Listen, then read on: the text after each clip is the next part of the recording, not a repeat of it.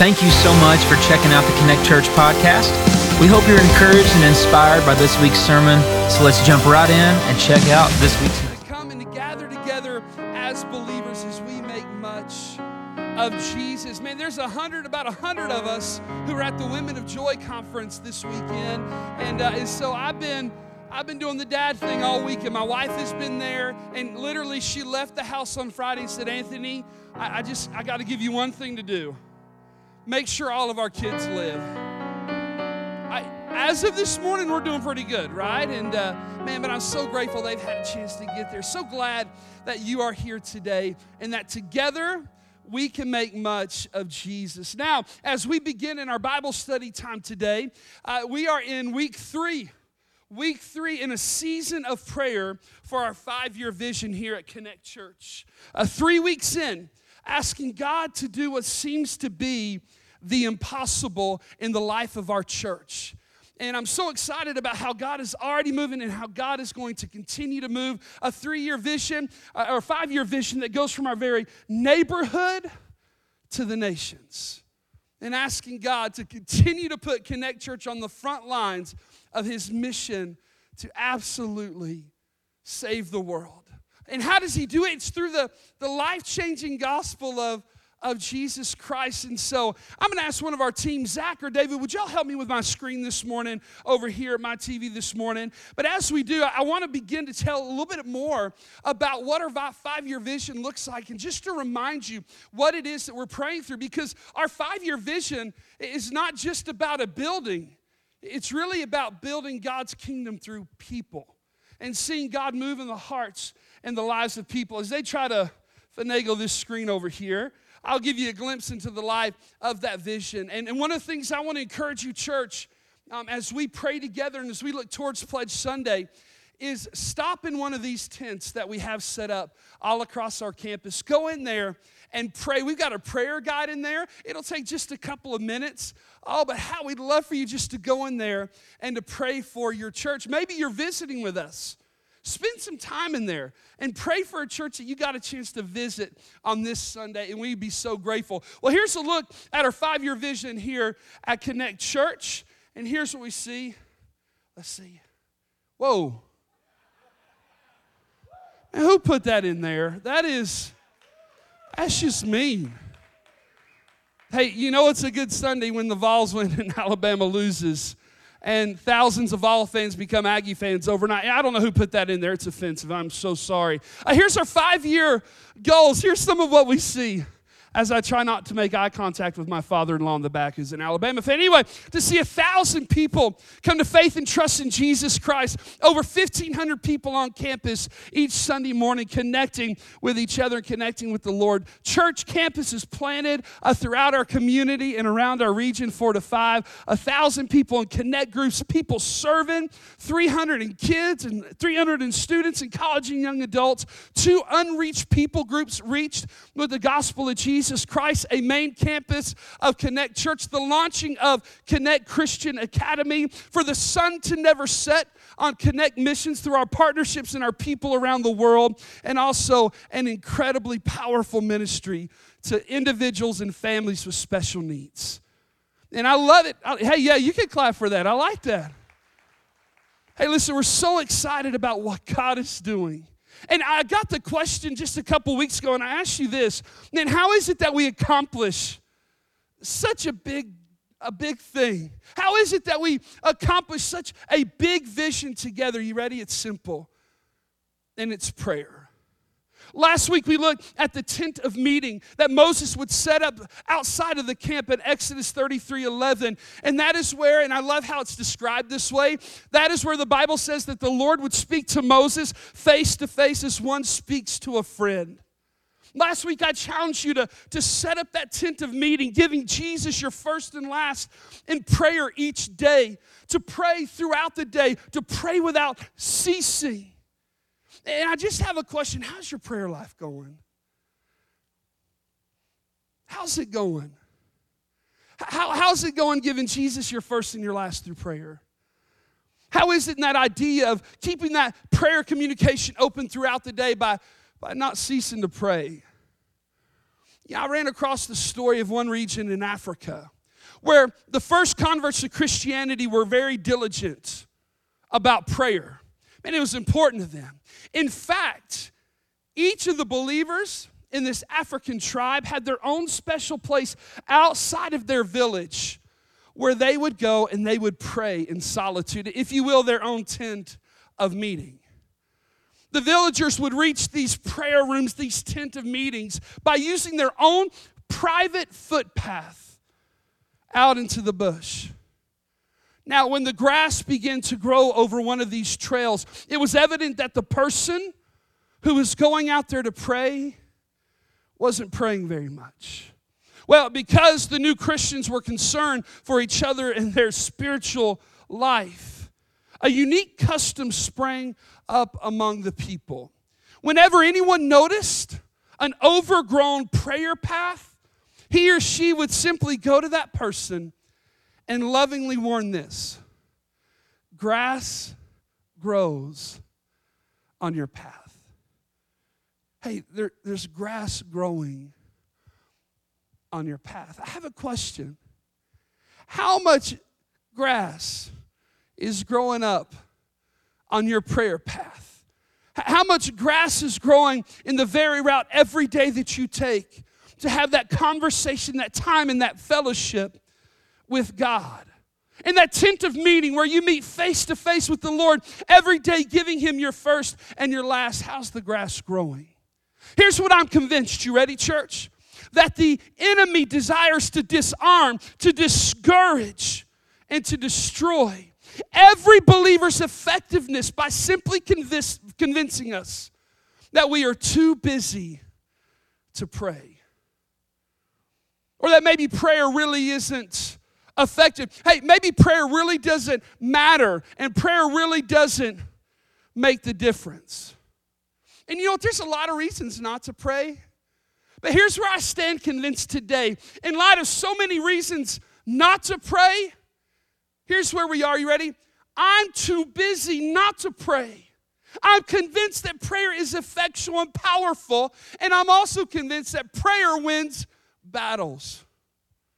That prayer wins battles.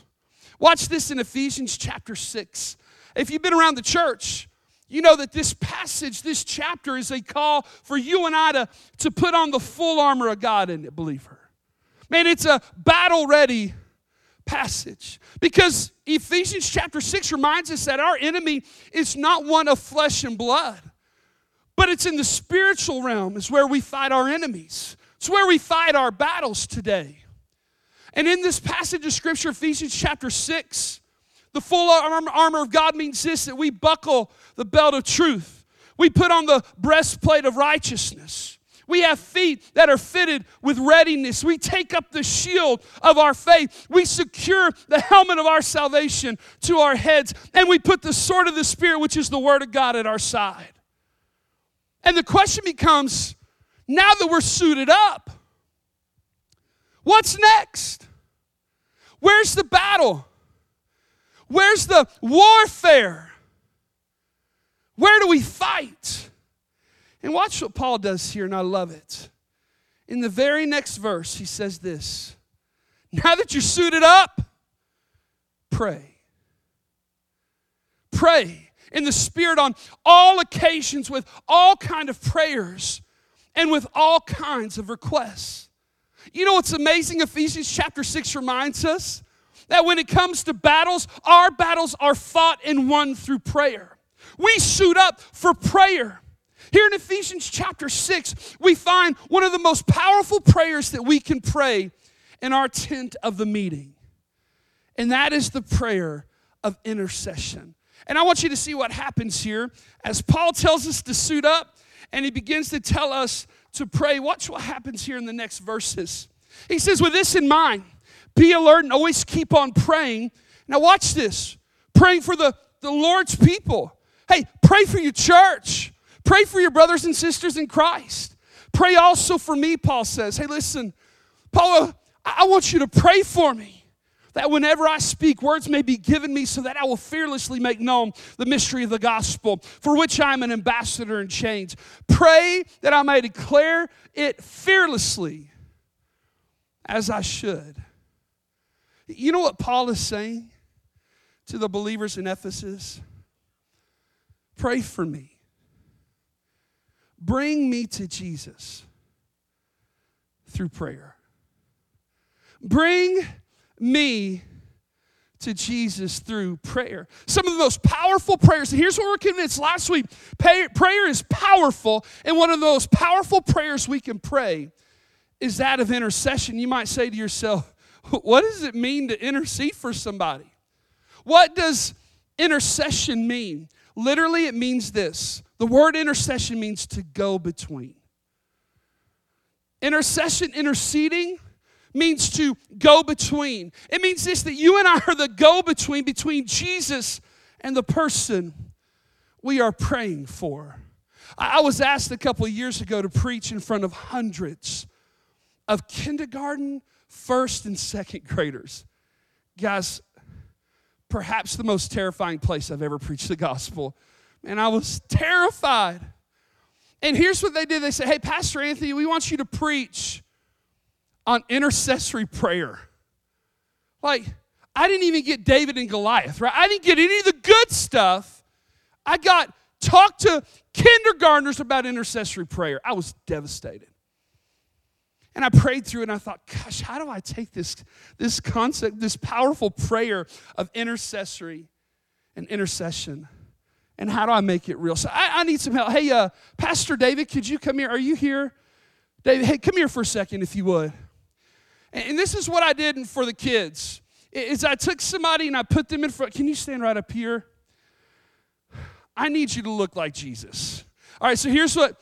So, of course, Jesus was blonde hair, blue eyes, and had a southern accent, right? America. Um, and so you're going to be Jesus and you're going to play the part. Maybe just kind of hold your hands out like that. Okay, good. That's, yeah, that's good. Dominic, come here for a second if you would. I need you to come down here. Why are you holding a sheep? Um, that's awkward. You ready? There we go. Uh, kind of turn turn with your back to the crowd there. Um, and so, literally, with the kids, here's what I said. I said, so let's talk intercessory prayer and what that looks like. Guy up on stage, he represents Jesus, right? Now, this is so simple, but the kids got it. So maybe we might today. What does intercessory prayer look like? It's simply this Dominic's having a hard time in his life. Some things are going hard for him and difficult for him. And God has placed him on my heart. That sheep thing, man. I, well, anyway, and so so I'm going to be praying for him. And here's what it means to intercede. You ready? It simply looks like this: to take Dominic to Jesus through prayer. Hey, listen, in its simplest form. Hey, let's give our actors and the sheep a round of applause. Hey, guys, intercession in its most simplest form, is bringing people to Jesus through prayer. I love how the author of Hebrews describes Jesus here. And watch this in Hebrews 7:25, speaking of Jesus our high priest. He says consequently, Jesus is able to save to the uttermost those who draw near to God through him. Since he always watch this, always lives to make intercession for them. I love the language of Hebrews 7 25. I love this that he is able to save to the uttermost. There's an old preacher by the name of Billy Sunday who said this about Jesus that Jesus saved me from the guttermost to the uttermost. Man, didn't he?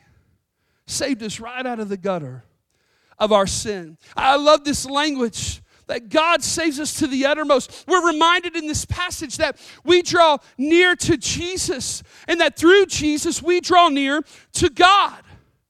It's, it's a reminder of our Who's Your One campaign. To, to identify those who are close to us but who are far from God and praying, bringing them to Jesus through prayer in hopes that they would draw close to God by faith. And I love what the author of Hebrews says that he always lives. Jesus always lives. Hey, let's not just breeze by this. He lives. Jesus is alive. For instance, Muhammad, the so called prophet of Islam, is dead. Buddha, the figurehead of Buddhism, is dead. And yet Jesus is alive. And that's why the song, Because He Lives, I Can Face Tomorrow, means all the more to us. Why? Because Hebrews 7:25 reminds us that Jesus is praying for us. Hey guys, Jesus is praying for you. Every believer in the house today, Jesus is interceding, bringing you to the Father through prayer. And you might ask, well, hey, what, what qualifies Jesus to be this go between for us and the Heavenly Father? A pastor shared the story once of a, uh, a soldier during the Civil War. Civil War. This soldier had lost both his father and his brother in battle. And he himself went up to the White House in Washington, D.C. to ask for a reprieve that he could take time off to go home and help his mother and his sister in the planting season. Well, when he had gotten to the White House that day to see President Lincoln, he couldn't make it in. The president had no time for him. And so that soldier, man, defeated and discouraged, not knowing how his mom and his sister were going to survive, went and sat out on a little bench outside the White House and put his head in his hands and just began to pray. Well, about that time, a little boy comes up to him and taps on him and says, Soldier, why are you so upset? And the soldier said, No, listen, I'm fine. The little boy insisted, Why are you so upset? And the, and the soldier shared with him, my, my dad and my brother were killed in battle, and I worry for my mom and my sister. And, and the little boy takes him by the hand, walks him onto the lawn of the White House, goes to the back of the White House, walks him right past the security and through the back doors of the White House, walks into the Oval Office itself into the very president, in the, in the presence of President Lincoln. And President Lincoln looked up and asked this What can I do for you, Tad? And Tad said, Daddy, this soldier needs to talk to you. And you know what? That soldier was not turned away by the president. When it comes to Jesus, our, our intercessor, because he is God's son who died upon the cross and emptied the grave, Jesus is uniquely qualified to be our go between. And he intercedes for us. 1 Timothy 2 5, for there is one God and one mediator between God and mankind, and that man, Jesus Christ. Hey, church, hear me. Jesus is praying, and Jesus is interceding for us right now in this moment. In the classic Greek, here in Hebrews 7, the word intercession kind of draws the picture in a person's mind and refers to someone bringing a request before the king on behalf of another person. Bringing the request before the king on behalf of another person. And you know what? That's exactly what Jesus is doing for us as He intercedes for us. He brings us, He brings our request, He brings our needs before the King of all kings. Listen to how Paul describes this in Romans chapter 8, verse 34. He asks the question Who is it that condemns? Christ Jesus, who died, more than that, who was raised alive, and is at the right hand of God. And watch this, and is also interceding for us. Hey, can I share with you one of the most comforting, life changing, courage building truths in all the Bible for the believer? You ready? It's this Jesus is praying for you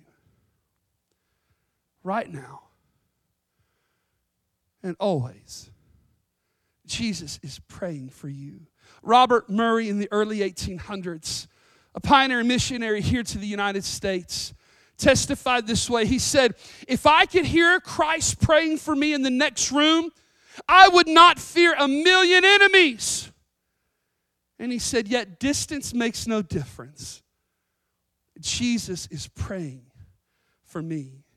And you know I love too about Jesus praying for us. Watch what Paul writes here later on in Romans chapter 8, verse 26. He says, Likewise, the Spirit helps us in our weakness. For we do not know what to pray for as we ought, but the Spirit Himself, watch this, the Spirit of Jesus intercedes for us with groanings too deep for words. And His Spirit is praying, interceding for us. Does this ever look like your prayer life? Man, this looks like my prayer life a lot. Or I just don't know exactly how to or what to pray. And you know what? Even in those moments of life, Jesus is praying, praying for you. I want you to hear me. Intercession, interceding for someone, makes a difference and it matters. I love this conversation between Peter and Jesus in Luke chapter 22.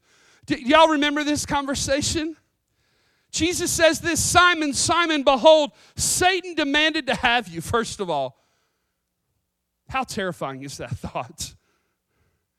He doesn't know everybody's name, Satan. But he knew Peter's name. In fact, this word you here in the Greek is plural. And what Jesus is saying to Peter, hey, listen, Satan has demanded to have all of you. All of you who are my disciples, he wants you all. And watch this, that he might sift you like wheat. We find this in places like Amos 9 9, that really this is a statement to say because he wants to absolutely rock your world. He wants to beat you down. He wants to defeat you, is what Jesus is saying this. But watch Jesus' response. But I have prayed for you that your faith may not fail. I have prayed for you. Now, this week, I kind of hopped into Peter's skin and I thought, what would my response be to this? It might look a little something like this. Wait, wait, what? Satan demanded me? Jesus, you're going to pray for me? How about tell that old Satan no? You are the Son of God, God in the flesh. Instead of praying, why not pummel that old devil and put him in his place? Prayer. The devil's coming after me. Isn't there something more you could do? Jesus, I want, I want more. And yet we see that Jesus utilizes what really is more. And that is the powerful prayer that is intercession. And he says, Peter, I'm going to do the best thing I know how to do for you. And I am going to pray for you.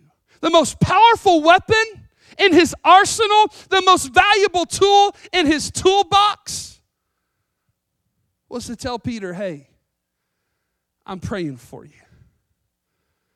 I'm praying for you. You know what I'm starting to get from Jesus? Is that prayer is powerful. And one of the most powerful prayers you can make for someone else is to intercede, to bring them to Jesus through prayer. Jesus lives to intercede for us.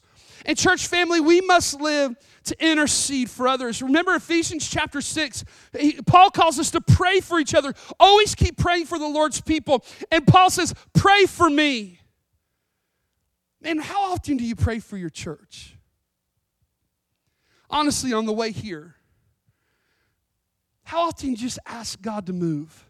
Saturday night before you, you, you go to bed, how often do you pray for your church family? Charles Spurgeon was a 19th century English preacher, the pastor of New Park Street Chapel in London.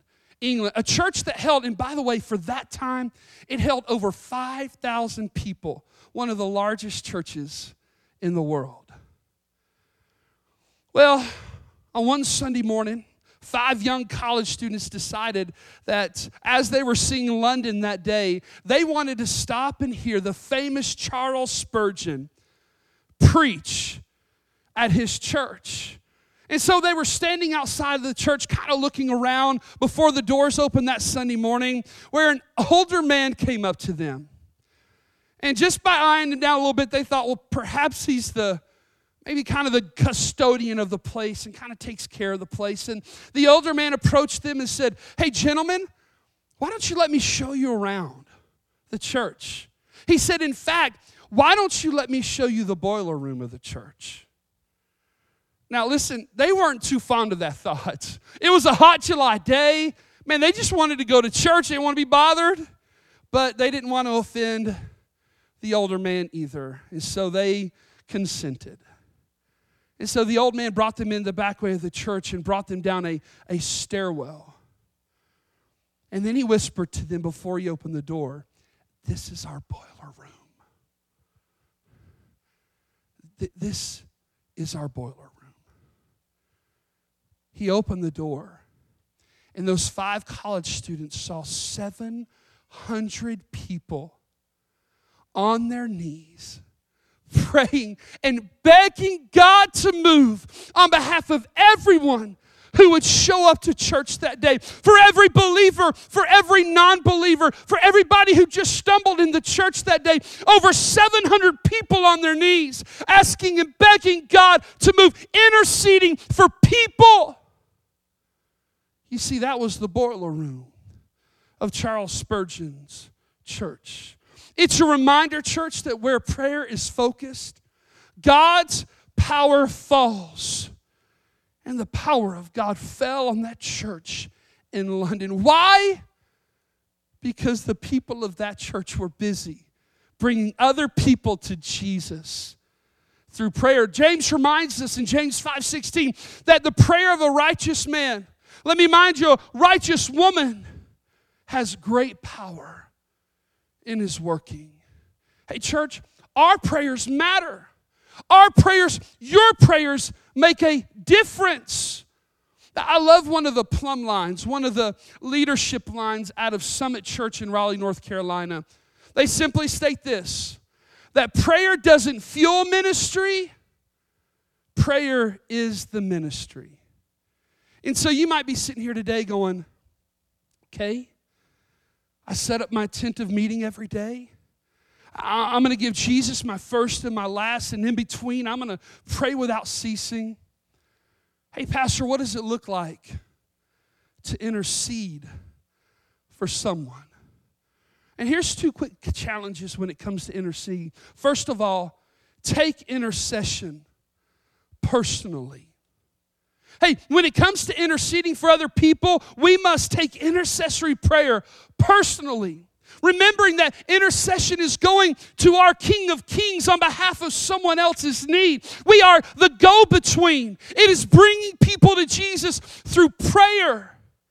And let me ask you this Who have you brought to Jesus through prayer this week? Who is it that you are continuing to bring to Jesus through prayer. Anthony, who is it that I could intercede for? How about your one? Right now, we're approaching out in your Who's Your One board, we're approaching 30 orange ping pong balls. You know what that means? That nearly 30 people who at some point in the past month was somebody's one has given their heart and their life to Jesus. Hey, bring your one to Jesus through prayer the one who is near to you but is far from God, bring them to Jesus through prayer. Hey, intercede for your family. Pray for your, your faith family, your church, and other believers. Paul would say, pray for the Lord's people. Pray for your community. And I just I put down some just some references in scripture here of who scripture tells us to pray for. By the way, not an exhaustive list. But watch this. The Bible tells us in 1 Timothy 2 2 to pray for those who are in authority, even the ones we don't like. Hey, I'm going to tell you something. Have you prayed for Biden as much as you did Trump? Do you pray for Democrats as much as you do Republicans or vice versa?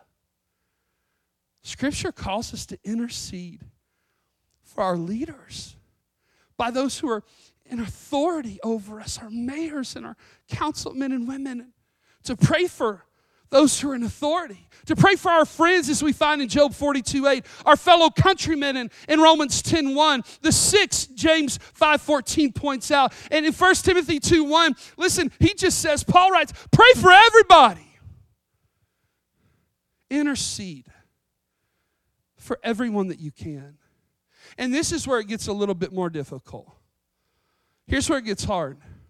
Jesus would teach us in Matthew chapter 5, verse 44 and 45 to pray for your enemies and those who forsake you. To pray for those who've hurt you, who've inflicted wounds on you. Can I tell you what I've learned? I've had people who come after me, people who just want to destroy me. And you know one of the greatest things I can do in that situation is pray for them. You know why?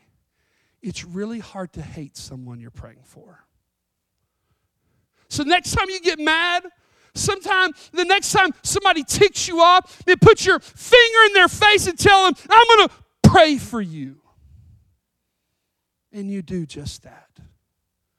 You pray for your enemies. Take intercession personally. Watch this in 1 Samuel. I love what he writes. Moreover, as for me, far be it from me that I should sin against the Lord by ceasing to pray for you. Could it be that we sin against God by not interceding for others? Samuel saw it that way. And here's the last point of encouragement here. You ready? Make intercession expectantly. Take it personally. And when you make intercession on behalf of someone, do so expectantly. You ready? When I pray for someone, I pray expecting God to move in their heart and their life, to move in the heart and the life of the person I'm, I'm praying for. I pray expectantly. During a uh, season of great doubt or drought, a Scottish preacher named Dr. Guthrie prayed at his church one Sunday. The land was in drought and the people were desperate. And so, from the pulpit that morning, this pastor interceded. He brought his community to Jesus through prayer, and he asked God for rain.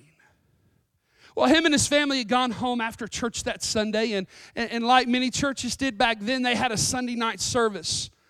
And so, as they got ready to go back to the Sunday night service, he was walking out of the door, and his little daughter came up to him, and she handed him an umbrella. And he looked at her and said, What is this for? And here's her words You prayed for rain this morning, and don't you expect that God will send it? And so that old pastor took that umbrella and he went to church that night and he preached. And on the way home, as they walked home, him and his little girl walked under the shelter of an umbrella, for God had sent the rain. Hey, when you intercede for someone, are you expecting God to do big things in their heart and their life? Hey, you ready? The most powerful thing you could do for your spouse is pray for them. The most powerful thing you can do for your kids, your grandkids, is to intercede for them, to bring them to Jesus through, through prayer. Most powerful thing you could do for a friend, for your church. If I could be selfish for a moment for your pastor, just pray for me. Hey, bring me to Jesus through prayer. Every time you think of me, when the Vols win, when you pass the bacon aisle at Walmart, hey, pray. Pray for me. Most powerful thing you can do for the lost, for the hurting and the hopeless, is to bring them to Jesus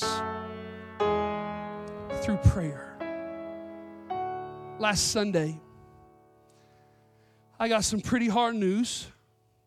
Uh, two Wednesdays ago, I got a text from one of our church members, Gary, whose precious wife and family sit right here today. So, two Wednesdays ago, he sent me a text, and here's what it read Hey, sorry to bother you. I want you to know that I'm very sick. Been out of school all week Be on fall break next week. I basically have double pneumonia in my lungs. I'm quarantined in my upstairs den. I really appreciate your prayers, bro. Now, Gary always texts me to let me know when he's not at church. Um, some of y'all do that. I love it. It's great. Always texts me. Last Sunday, two Sundays ago, I, I didn't get a text from him. But on Wednesday night, I got this, and man, of course, I'm praying for you. You're going to be okay. You're going to be fine. Here's a picture of Gary and his, his wonderful wife, Deborah. Well, Sunday, last Sunday, I, I got ready to preach in the nine o'clock service, and I get a text from Gary's phone, and it's Deborah. She says, Hey, Pastor Anthony, I just want you to know that we've had to take Gary to the hospital. He's sick. By the time I got done preaching, and my meetings in the afternoon, I got another text from Deborah that they had placed Gary on a ventilator. I went back and I looked at my text thread. I checked on him every morning and every night, and his request was still the same pray for me. Deborah, you know what he never asked me to do? Preach him a sermon and send it to him. Never asked me to call Zach to come and sing him a song. Didn't want me to check in on his portfolio to make sure that his stocks were in the right place. There was really nothing better I could do for Gary than to bring him to Jesus through prayer. And man, how he did. How he prayed for him, prayed that God would, would heal him, that Gary'd be okay, and that Gary would live. And you know what? This past Wednesday, God answered our prayers for Gary. Gary was healed. Gary is okay. And Gary lives. But not on this side of eternity. Today, he's spending his first Sunday at the feet of Jesus. Right before he was put on a ventilator, Gary posted a Facebook video. An emotional, an emotional plea. And do you know what? In the most difficult moments of his life, do you know that what he wanted above everything else? For people to pray for him. Nothing else, but for people to pray for him. You know why? Gary knows the power. Just years earlier, he almost died in a car accident, and, and God had spared his life. And he knew the power of prayer. And so, in his most difficult and desperate of moments, what mattered the most to him was that people were bringing him to Jesus through prayer.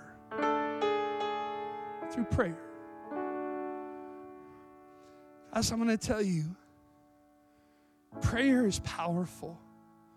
And one of the most powerful prayers you can pray is one of intercession. It meant everything to Gary, who now is in the presence of Jesus, worshiping him today.